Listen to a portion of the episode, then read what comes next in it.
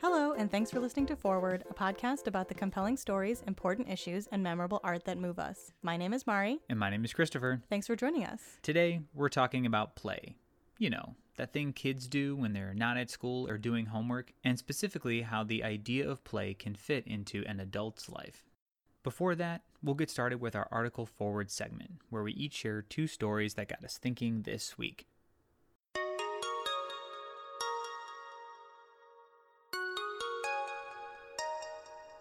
Mari, what do you have for us? So, this is an article from NPR. It's called uh, Is It Time to Bring Risk Back into Our Kids' Playgrounds? Basically, uh, it says there's a growing movement in the UK to integrate risk into playgrounds. You know, things like tall structures, um, having bushes that are kind of spiky and just leaving them in like in the play area, uh, allowing children to build fires in the play area, you know, under supervision. But you know, having that sort of element of risk where there's a little bit of danger and the kids need to navigate that. Um, and so that's that's a growing movement, like I said, in the UK. And the article is kind of saying, you know, are we are we going to start seeing this more in the U.S.? And they referenced the uh, free range kids movement, which is sort of gaining traction in some parts of the U.S. Is basically the idea that you can let your kids go out and you know go play in the neighborhood and take the bus by themselves or with their friends, uh, and that you don't need to be supervising them 100% of the time. And so this kind of uh, goes along with that a little bit, where it's like giving kids opportunity to assess risks for themselves. And um, the article is saying that allowing kids to experience risk in these sort of controlled ways um, helps them build the skills that they need in order to navigate real risks in real life.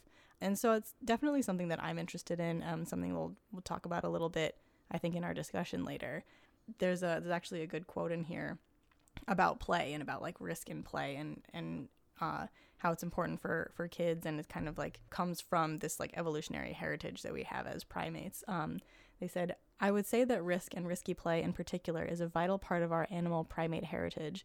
It is through our engagement with risk or any unfamiliar or, uncon- or uncomfortable situation in the context of play, which is, of course, fun for a juvenile animal of any species, but in other contexts as well, that we learn how to use our bodies safely to interact with the physical and social changes in the environment. And I, I definitely agree with that. I think that giving kids the opportunity to exercise their their skills and you know use their bodies and even just understand how their bodies work and like getting their balance and understanding how strong they are and like what they can do and getting better at those things so that they can navigate you know real risks in the future is something that's really important. So I thought it was an interesting article, just a short article from NPR, kind of about these trends and like interviewing a couple people about building risk into kids' play and like what that can do for them. No, it's really cool. So my article is called "I'm Not Black, I'm Kanye." So there's obviously no shortage of articles dissecting Kanye West's recent comments about his love of Trump and their dragon energy connection. But if there was one writer I could really count on to say something above the rest, it was going to be Ta-Nehisi Coates, who's the author of the best-selling book Between the World and Me and Marvel's Black Panther comic. In his article in The Atlantic, Coates makes the case that what's behind Kanye's Trump comments and some of his more controversial behavior over the last year is a desire for freedom, white freedom. Coates supports his case with a story of another black icon's rise and fall, Michael Jackson. He talks about his experience discovering Jackson as a boy and the profound impact that had on him and the black community, and that to many people, Jackson was essentially God, given his elevated and otherworldly place in their society. It's this elevated stature and fame that has the power to distort one's perspective and make people feel above the limitations of their day to day life, similar to the freedoms of people who are white and wealthy sometimes experience. And Coates himself is actually no stranger to the dangers of fame, which he talks about at length in the article in his own words, he actually says in 2015 he was the recipient of a mere fraction of the kind of celebrity that Kanye West enjoys, and as a result, he says, quote unquote, he almost lost his mind. Coates weaves in his own experiences along with Jackson's legacy and West's ever present stardom to create this really honest story about fame and humility and one's desires and their limitations If you're a Kanye West fan or just kind of fascinated with the lives of the icons that shape our culture, I think this article is definitely worth a read. Awesome. That sounds really cool. Definitely always interested to hear from Ta-Nehisi Coates. Next up is our forward thinking segment. In this segment, we take a closer look at one topic that's been on our minds. This episode, we're taking the issue of play seriously, or at least discussing from a more scientific perspective what it means to play and how this activity can fit into adults' lives, which we more often associate with work than the free spirited lives of children.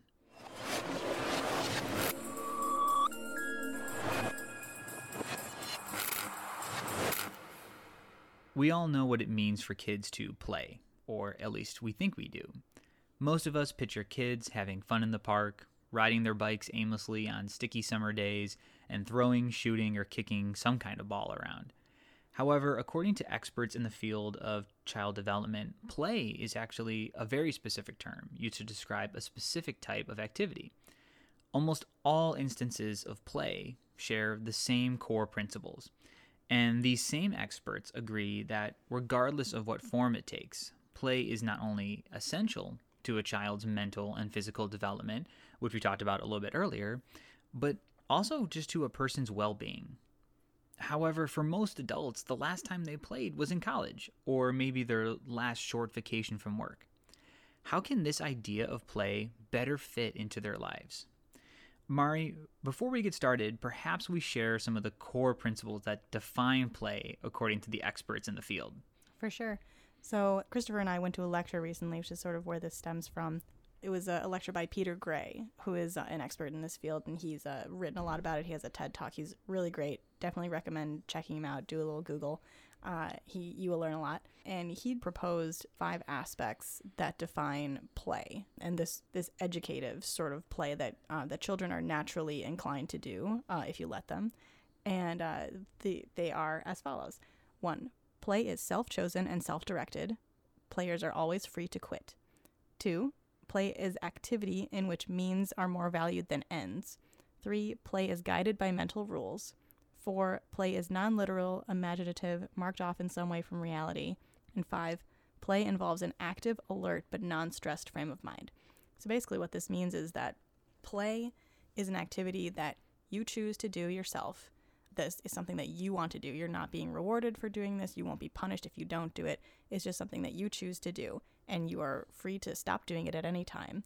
The process is what is important rather than the product of what you're doing. So, you know, when you're when you think about kids playing in the sort of like c- classic sense, you know, not in this sort of like more organized sports sort of that we're more used to seeing now. You think about, you know, kids making up a game, right? They start off with a ball and you're they're kind of just like kicking it around, but then they start to say, "Well, okay, so you have to kick it this way and you have to hit it on this tree and you have to do this." And blah blah blah. And they kind of keep making up these new rules and adjusting to the rules and teaching other kids the rules. And they may or may not even be keeping score. They may not uh, they may or may not care who wins. It's more about just like okay this is how you do it see if you can get the ball over there see if you can do it in one kick see if you can do it like this and it's much more about the process uh, that also goes into rule number three which is that play is guided by mental rules and uh, a lot of people when they think about play they think of it in, as just like a sort of free you know, casual, like no rules, um, no structure sort of thing. But Dr. Gray argues that that's not true.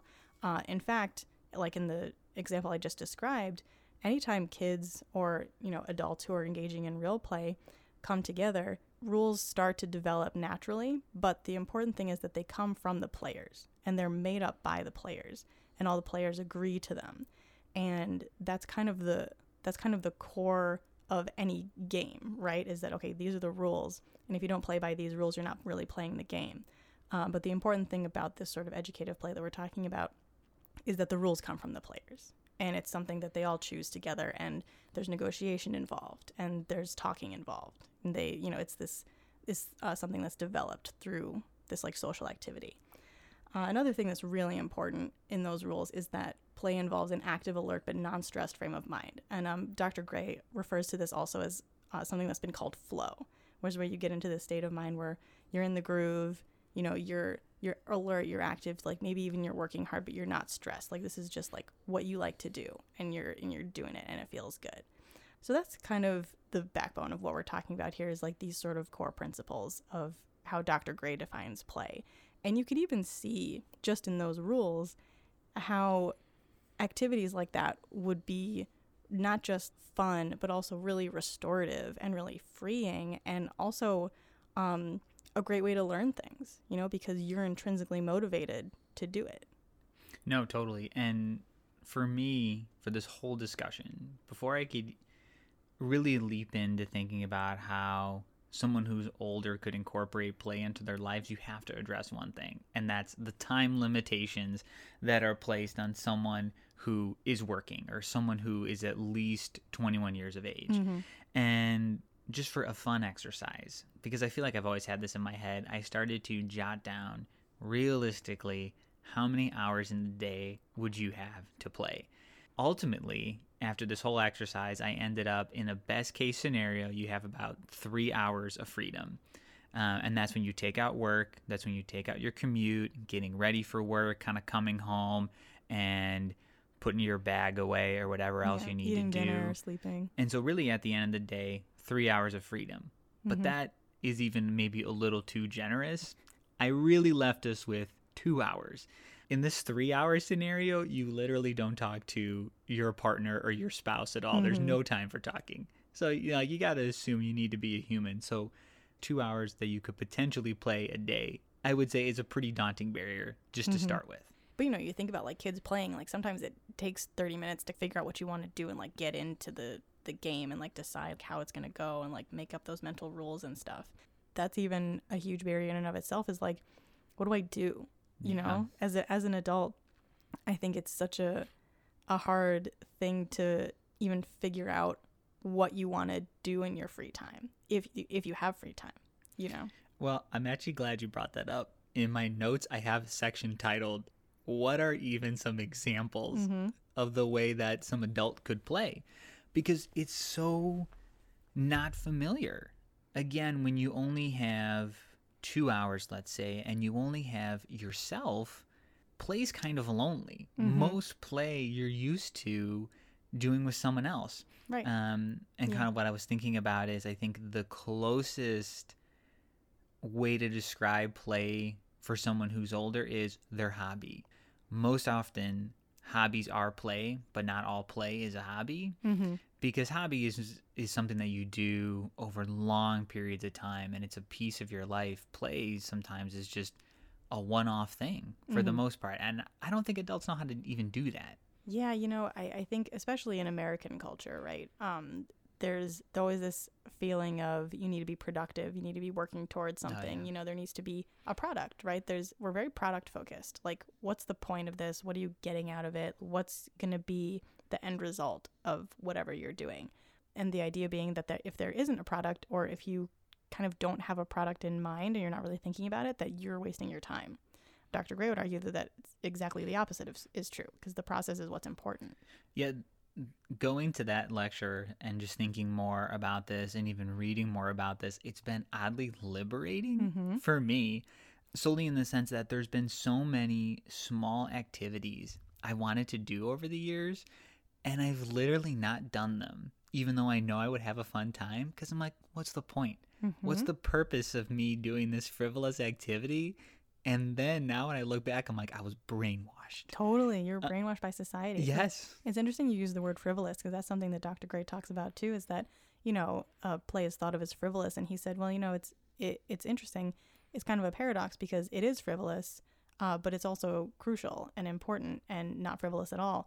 But part of what makes play uh, great for learning and like something that kids and adults actually want to do and the thing that makes it not stressful is that it's frivolous you know it's nothing is depending on this you know your paycheck isn't depending on it your life isn't depending on it it's just something to do that's enjoyable and that's what makes it important I think the funniest thing for me is I definitely did think that it was frivolous, but play obviously brings you joy. So by extension, I thought joy was frivolous, right? Dude. That like I didn't need to have joy in my day, right? No, I think that is exactly what American work culture makes people think. No, I mean, you kind of get this idea that if you're unproductive, you're lazy, which I Mhm. feel like we've talked about on a previous podcast. Yep. And even if you're having too much fun, like you're not working hard yeah, enough. like you're doing something wrong. You're Like, doing should something be- wrong. Yeah, you shouldn't be having that much fun. It's not fair. No, and no one ever says that to a kid, obviously, right? Dude, they do though. In my student teaching, there's this one kid who like just likes to make other people laugh, and so he'll kind of like goof around a little bit, and he gets wailed on every time by the teacher, who's just like, "What are you doing? You you should be working." Blah blah blah. And this kid's four, you know. Yeah. And I no, I think that even kids are are getting this, and that's kind of a, another uh, conversation for another day. But I think that's part of the problem is that this, you know, our like work obsessed culture is filtering down even into little little kids and play is disappearing not just from adults lives but from kids lives too Well, and when you really consider all the benefits of play, you start to really question like, "Oh my god, why haven't I been doing this more?" And and in the lecture we went to, they focused on mostly the benefits for kids. I just did this little exercise on my own to figure out what's kind of the natural extension for people who are older. And we talked about this already. Like, obviously, there's a fun component, there's joy, which is needed. There's this sense of that you feel accomplished, that you're doing something, you kick the ball the farthest, if that's the rules of the Mhm. game, and, and, and that makes you feel good. mm-hmm. Um, it's an outlet for you to express yourself. It helps you discover yourself kind of on the same extension. And it just gives you this sense of freedom. Mm-hmm. And after listening all this stuff out, I'm like, all that sounds really great. Why don't we do more of this? exactly.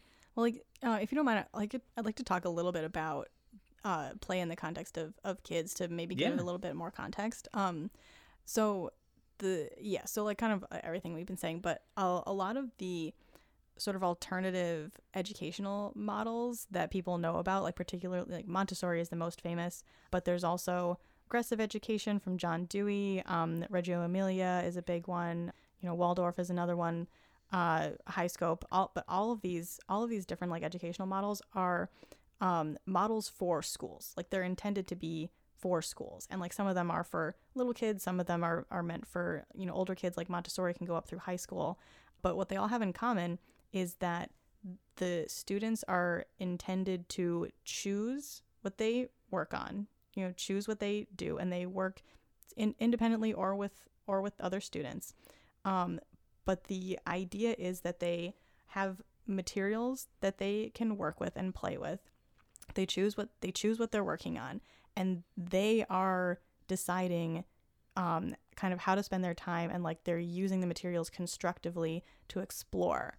And they, it's i mean it's been shown that in these models which are so counter to the way that traditional public education is in the united states uh, kids learn stuff. Like in montessori kid like young kids learn how to multiply and divide and they are able to do it because they have you know they have good materials that have like a purpose but they are also able to learn because they're interested in it and they they choose to do it.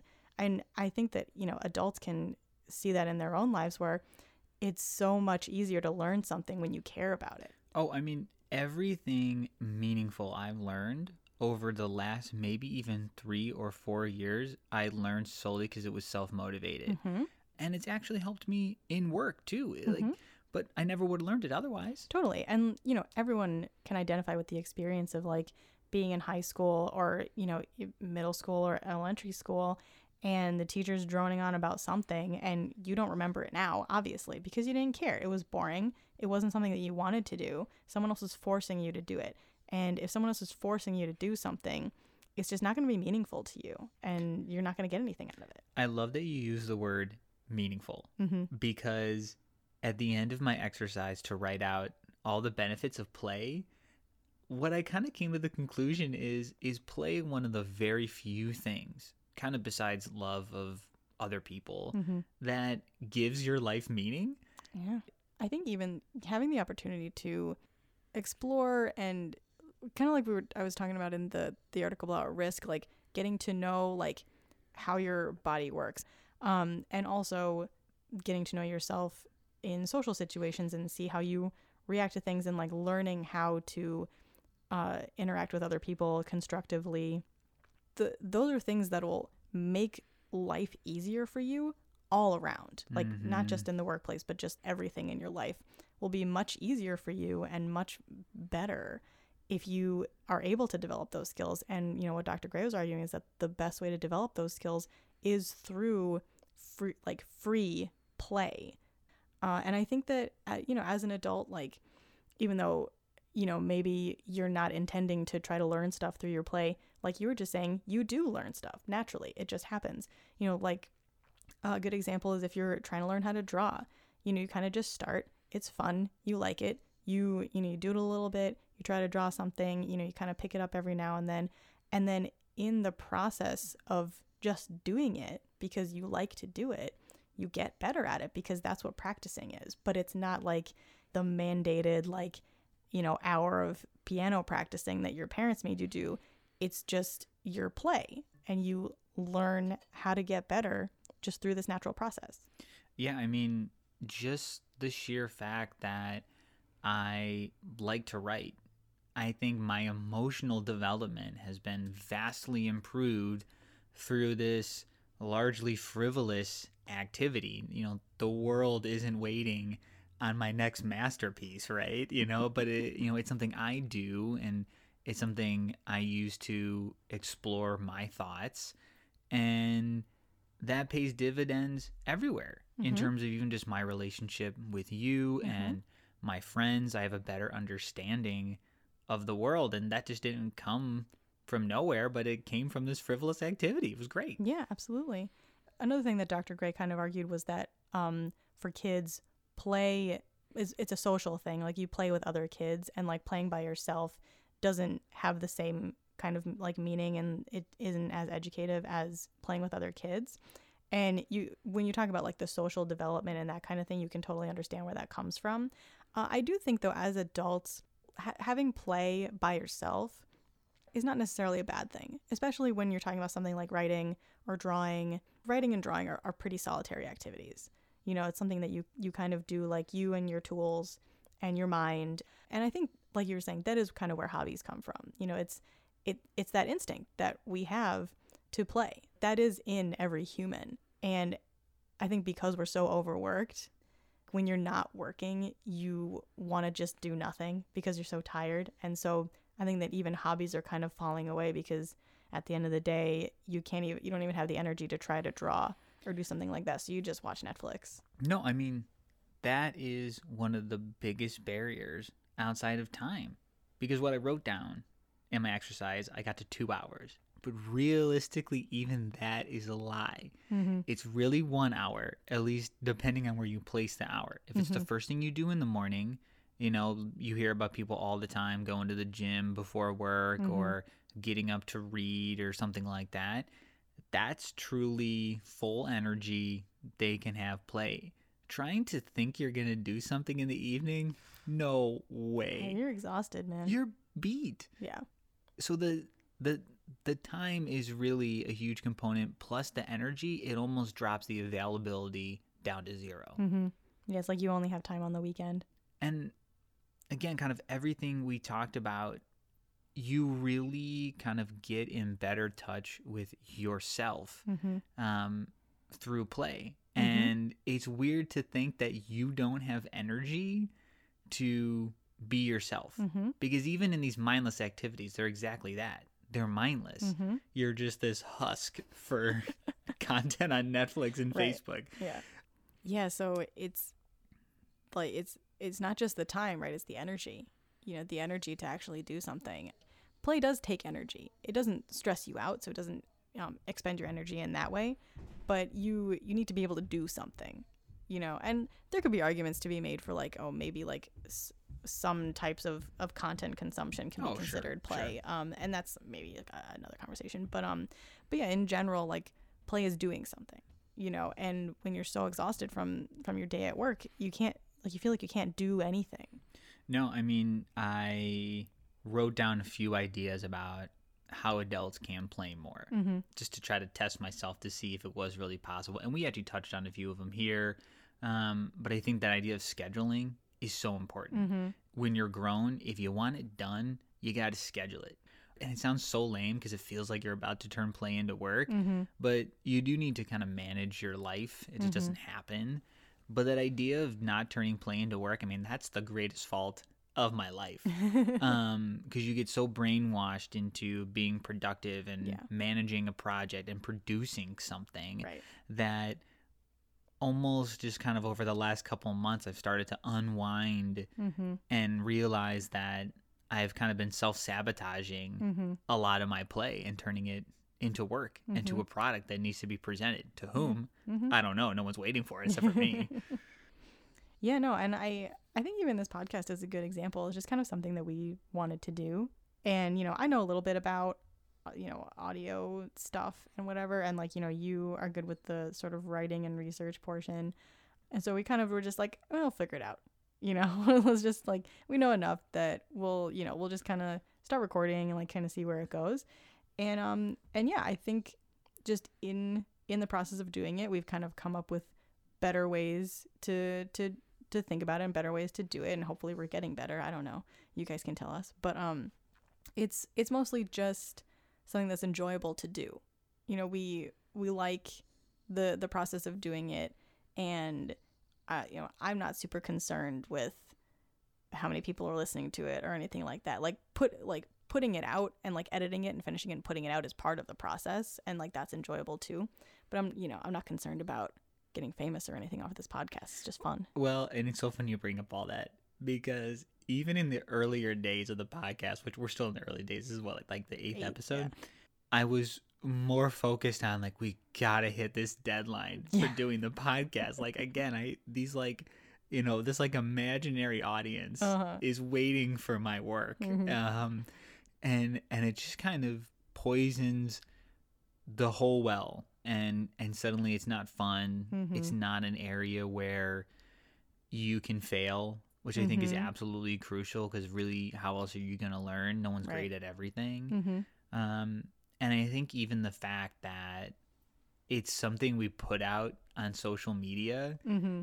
there's some kind of accountability Yeah. where if i don't do it i feel like my friends are going to be like look at that they started something they're lazy they stopped doing it they can't commit to anything That's funny. um and i know they wouldn't actually think that but No. Just just even the idea of social media turns your life into work a little bit right Well, you're yeah, kind of finding the latest thing to broadcast produce something it's Well, yeah. exhausting I mean, that even kind of goes back to one of our earlier conversations where social media turns your life into content. Yeah. And in that way, it also kind of turns your life into product, right? i i distinctly remember times kind of coming home from work thinking like i haven't posted on you know on some social channel in a while i should probably capture a picture I, even to say it now i feel like an idiot Right. um, Like, but and no go on Well, I, you know, it's it's so funny. Like the more you talk about play and kind of like different things that go into it, the more I see that you can apply these principles to really anything. Like you can Mhm. apply it to a person's use of social media. You know, like let's say, you know, you're like me and you like you like Instagram. If you are super focused on you know the number of likes and the number of followers and you know stuff like that um it starts to become work and it's it you can stress yourself out that way by you know uh, focusing on this like sort of end end product of of your posting um when at the end of the day like that's something you can't control. You can't control how many people like your posts or like how many people are following you you know? But if you're more interested in just like you know taking nice pictures that you like and you think are cool and like making them look as good as you can and posting it to share with your friends or whatever um, then it's more of a, a play situation where that's something that you know you're like exercising a certain skill you know like photography and you're like or like photo editing and you're kind of thinking about things in different ways and it's something that you can get some meaning out of. I I'm actually really glad you said all that because despite me kind of shaming myself earlier and saying that I'm you know paranoid about my rate of content Mhm. creation, I think realistically, using Instagram in just like a frivolous way Mm-hmm. has made me so much more of like a visual thinker Mm-hmm. and I've gotten progressively better at editing photos and Mhm. thinking about how a photo's composed. And I'm like the least visual thinker ever. yeah, you're a words guy. Yeah, but I do feel so much more capable now than even just I was a couple years ago because I never took any photos. I never had to think about what makes a good photo because I just took whatever. Mm-hmm. But having to take the extra step of putting it out there induced this part to the process where I'm like, oh, I'm going to think about that and practice and Mhm. get better. Right. Well, and that's a kind of another thing that Dr. Gray brought up is that once you get a little bit better at it, the level at which you were doing it in the beginning becomes boring because, you know, it's it's not fun to do something that you already know how to do and is like re- really easy. So then you start challenging yourself and because challenging yourself makes it more fun. And obviously the more you challenge yourself and as long as it keeps being fun, you're going to keep doing it and the more you challenge yourself, the better you're going to get and you know you start kind of taking in even like other aspects of it like let's say it's singing you know at first you're kind of just like thinking about like your pitch and you know the volume of your voice but then as you kind of get uh, onto another level you start thinking about all these other things like your breath and like how your posture and you know uh, harmonizing and stuff like that because as things become easy you want to make it more challenging because then it's more fun and that's how you learn things No, totally. I mean, I think the best part is we've talked a lot about the high barriers to play, but really in in other respects the barriers are much lower. If you want to learn something, it's easier than ever to go on the internet and just get the tools to get started. And I do think that social media is a positive influence in the sense that in many regards it forces you to be more creative, be more thoughtful, and it's not like you're trying to compete for likes, but you're trying to have a genuine expression and you can't express yourself in an honest way if you don't think about it. Mm-hmm, for sure. And, you know, like we were just talking about with the Instagram thing, I think that if you are thoughtful and if you have a genuine interest in something, you can kind of make almost anything in into play for yourself. And it doesn't have to be like a big hobby like woodworking or something like that. You know, like you can make Instagram into your into your little hobby and doesn't have to be that serious. You know, I I agree with what you're saying about having like tools and materials available because that's you know like with all those educational models i was talking about a, a, crucial part of all of those models is that the role of the teacher is to curate and provide um, an environment and materials so that the kids are able to play and that is something that is mo- much more available now than than it ever was it's also e- even easier than ever to just meet people that you can do stuff with Yeah. you know like I was in this meetup group where we just got together and sang, and it was super fun. And I was getting, you know, I've been getting better at singing through just through going to this group, and it's totally play. You know, we just get together and sing, and it's fun. No, I mean, I I just bought this iPad a couple weeks ago and it's a life changer Mhm. in the sense it's now this little play device for me, especially after this lecture where I'm starting to doodle more because I have the tools and it's Mhm. very low barrier. Mm-hmm. Um and I even started on this little app the other day to like learn to code. I'm obviously not going to like go be a hacker in a year or be like a full-time developer, but I like pretending I'm a hacker Mhm. doing these little puzzles with code. Yeah. And it's so much fun and it brings me so much joy and it's literally going nowhere. Well, like yeah, but but that's why it, it's so much fun. totally. And I think that it is just pleasurable to to learn stuff, Yeah. you know, and to just do new things and kind of like stretch your brain. You know, I think that is something that humans generally find enjoyable. You know, in in whatever way that you do. You know, like everybody has different interests, but I think kind of stretching your brain and stretching your abilities is is something that's fun.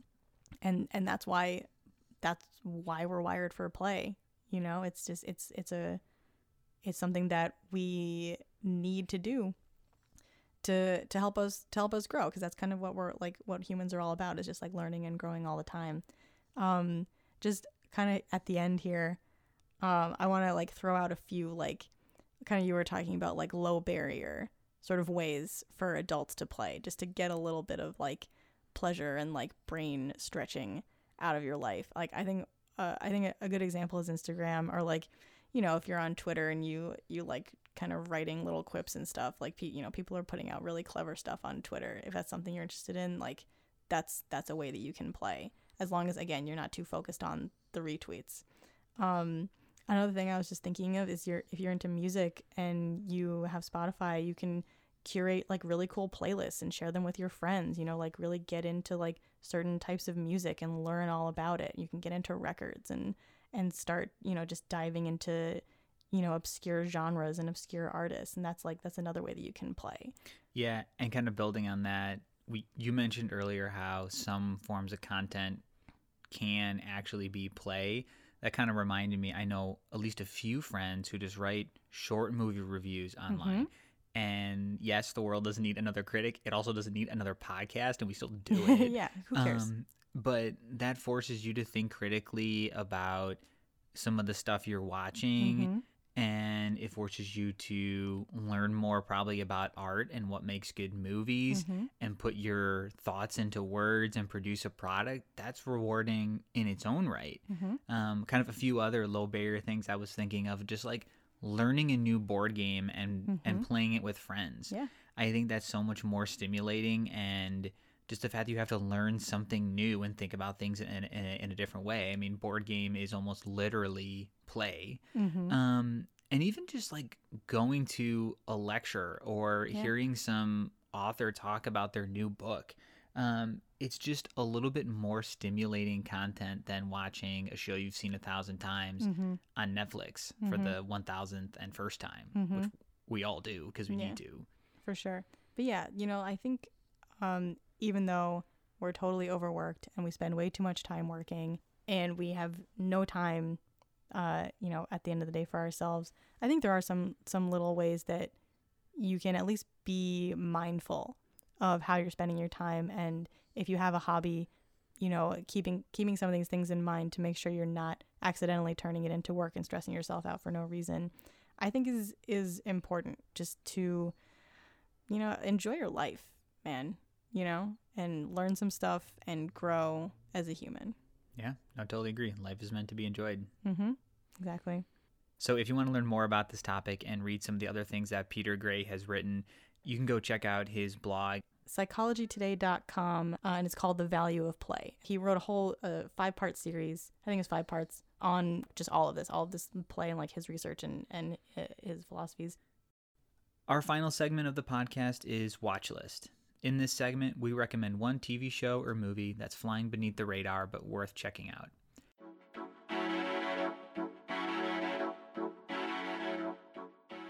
Our watchlist recommendation this week is Wild Wild Country. This documentary follows the story of a religious movement that builds this utopian city in the wilderness of Oregon. The movement's ambitious settlement brings its followers into conflict with the long term residents of a small nearby town. This neighborly disagreement quickly boils over into a national scandal that ends up captivating the country. Quite simply, this documentary had us hooked. It's definitely one of those stories that's so crazy, I wouldn't believe it really happened if the filmmakers didn't have countless of hours of old footage from the time when it actually did happen. And not only is the story gripping, but the show plays with your allegiances in a way that you rarely see in TV. Really, at least for me, I was constantly reevaluating how I feel about both the small town residents and the members of this movement. And so, even though you know how the conflict turns out from the very first episode, I would say the stories and the characters really keep you hooked all the way until the very last. So, if you're looking for something that's a little bit out of the ordinary, I definitely recommend you check out Wild Wild Country. Yeah, definitely really interesting documentary. We pretty much tore through that in like three days. Highly recommended. Check it out. It's on Netflix. Uh, so that's about it for us. Uh, if you enjoyed this podcast, search for FWD, that's forward, in iTunes or your favorite podcast app. We are also on Google Play, uh, or you can subscribe on SoundCloud. Thank you so much for listening. If you ever have any questions, thoughts, or topic suggestions, you can email us at forwardpodcast at gmail.com. That's FWDpodcast at gmail.com. Goodbye for now. Bye.